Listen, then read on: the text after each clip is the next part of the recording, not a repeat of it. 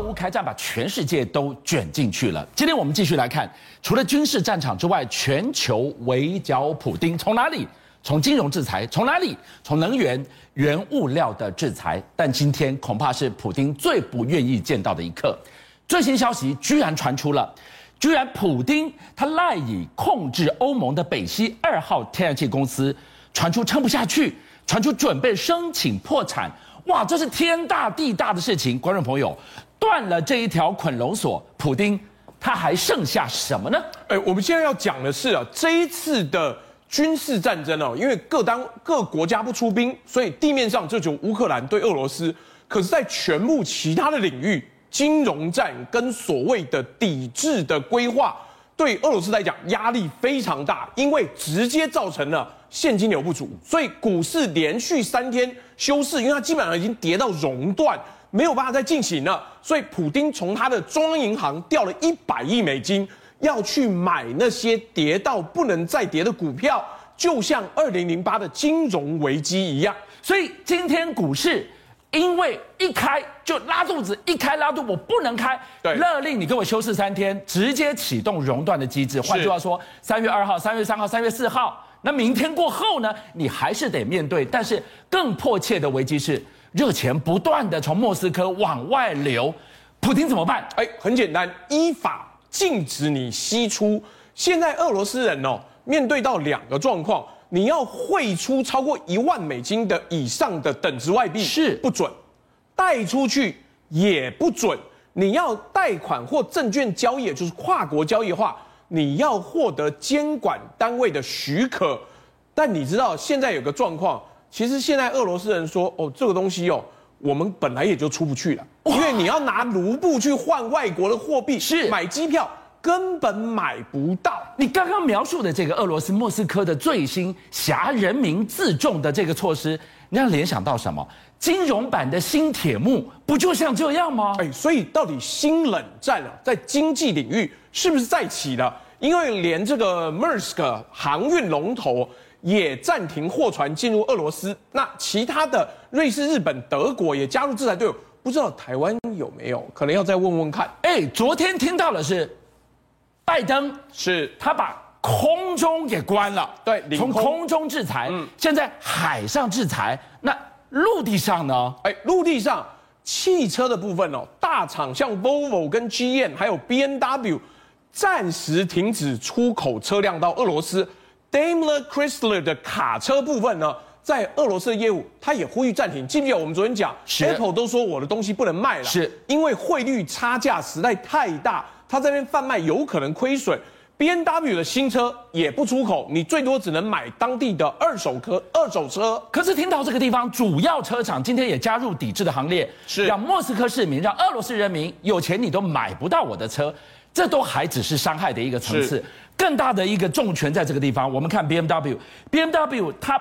暂停新车出口俄罗斯这一拳，为什么比起那几拳要重得多？哦、因为它跟在地的车厂啊有组装厂合作，就是我零件送进来，帮你创造业绩，帮你创造就业的工作。现在连合作都停止了，所以你看画面上这车厂这些人通通都失业。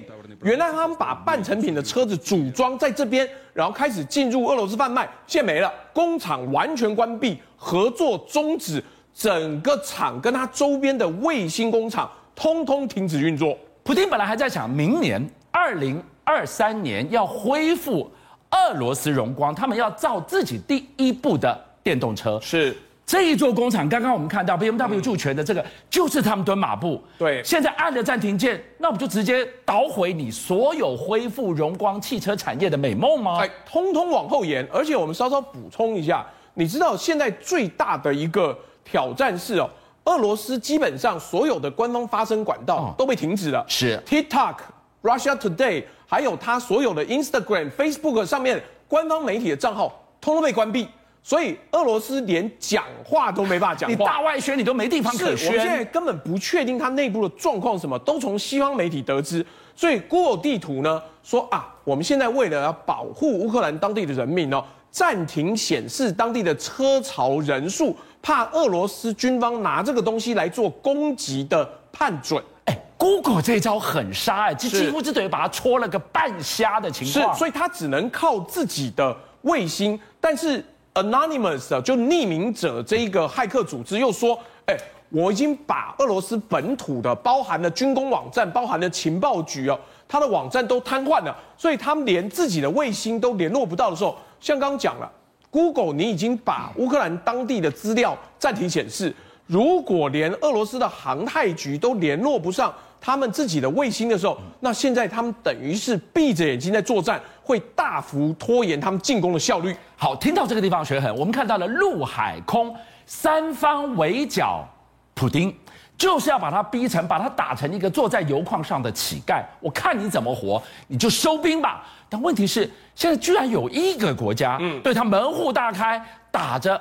渔翁得利的算盘呢？哦，我们先这样讲。今天 CNN 跟纽约时报刚公布一个独家，根据他们收到的情资报告，是中国要求俄罗斯哦，必须要延缓入侵，直到奥运举办完毕为止。他早知道他要攻打，是我我们先这样讲啊。你知道，哎，这个数字我们去年在看情资的时候就觉得不合理。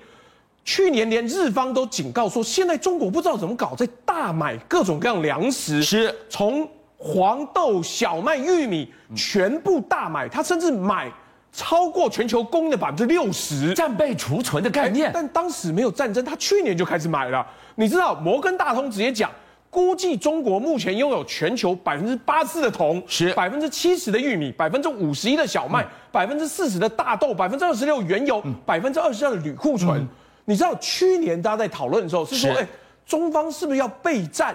他是不是要武统台湾？没想到到今年二月之后，大家恍然大悟，是原来他早就知道俄罗斯要对乌克兰发动攻击。他不但要求他在奥运举办完之后再做。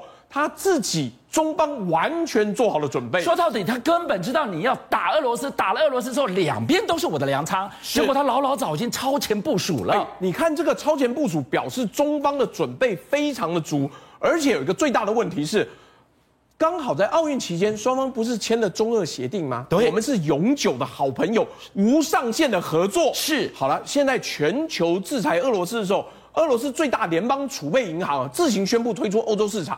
因为你结算都被我挡住了，我根本没办法做生意嘛。但是更麻烦的是，刚刚我们讲捆龙锁，对不对？但是对德国而言哦，伤敌一百，自伤三千。你知道今年出现了一个问题，北溪二号如果真的关了，目前消息是据说他申请破产了，可是背后的公司是俄罗斯的石油巨擘 Gazprom。如果他破产了，Gazprom 不在乎啊，但出现一个问题，你知道，德方现在做了一个计算，他就算最大规模从美国、非洲买所有的天然气，他一年还是缺四千万立方米。哇，这是两败俱伤的发展。观众朋友，北溪二号是普丁大帝，他非常赖以控制欧盟的捆龙锁。这一条要是通了的话，包含德国，包含了欧盟几个行进的国家，你会更依赖俄罗斯的天然气。现在如果申请破产的话，那俄罗斯剩下什么呢？哎，俄罗斯还剩北溪一号，但是俄罗斯不出产的时候，现在你知道，今天刚出来一个报道，绿党的这个党魁已经说，糟糕，我们现在到今年年底，也就是今年冬季的时候，会发生天然气跟能源严重不足的状况。第一个，我们可能考虑不要让核能退场，可能考虑要继续让燃煤发电处理的时候，德方在这里。幸好美方跟他留了一个后路，Gazprom 银行没有被纳入制裁当中，所以他们的天然气，北溪一号的天然气还可以继续交易。但我们讲过来，俄方也受损，德方也受损，但中方可是赚饱饱啊！他怎么赚饱饱呢？昨天我们有讲过，他已经变成全世界目前少数可以买俄罗斯小麦的国家，而且他已经宣布了，外交部讲说没有。中俄我们会继续展开正常的贸易合作，也就是世界最大的市场，我中国照常接收你的原物料、你的天然气、你的石油，通通来，有多少买多少。这表面上听起来是什么？是一些中俄的铁血关系，欸、我们是铁血兄弟，我挺你，所以我们继续维持经贸合作。嗯、但是背后水有多深啊？背后水深到什么程度？你知道俄罗斯经济啊？原来都是走原物料跟能源出口，包含了肥料等等。但西方制裁之后不买了吗？对不对？但我中国全收，所以变成它要大幅提高对中国的依赖度。那以后中俄之间的经济依存一路增加的时候，请问买方跟卖方现在是买方市场？买方市场我就喊价，然后我就抄底狂买，所以低廉的价格一定会让中国受惠，包含了肥料，包含我们之前讲的小麦。你知道现在小麦缺货跟价格高升，埃及政府已经讲，请大家克制自己对面包的消费，因为没办法，因为乌克兰跟俄罗斯两国都是小麦最大的出产国，大家分着吃。那而且最重要的是，中国以外的国家对俄罗斯大宗商品跟原物料的需求下降嘛，是抵制啊，所以订单整个会转向中国。以前要从俄罗斯订的，现在转向跟中国买。更重要的是，在同时哦，中国不是伊朗也被制裁吗？中国狂买伊朗的石油，它的数量啊，已经超越美国在制裁伊朗之前伊朗的所有出外量的时候。现在中方的动作就是世界大乱，情势大好，广积粮，深挖壕，高筑墙，缓称王。邀请您一起加入五七报新闻会员，跟俊相一起挖真相。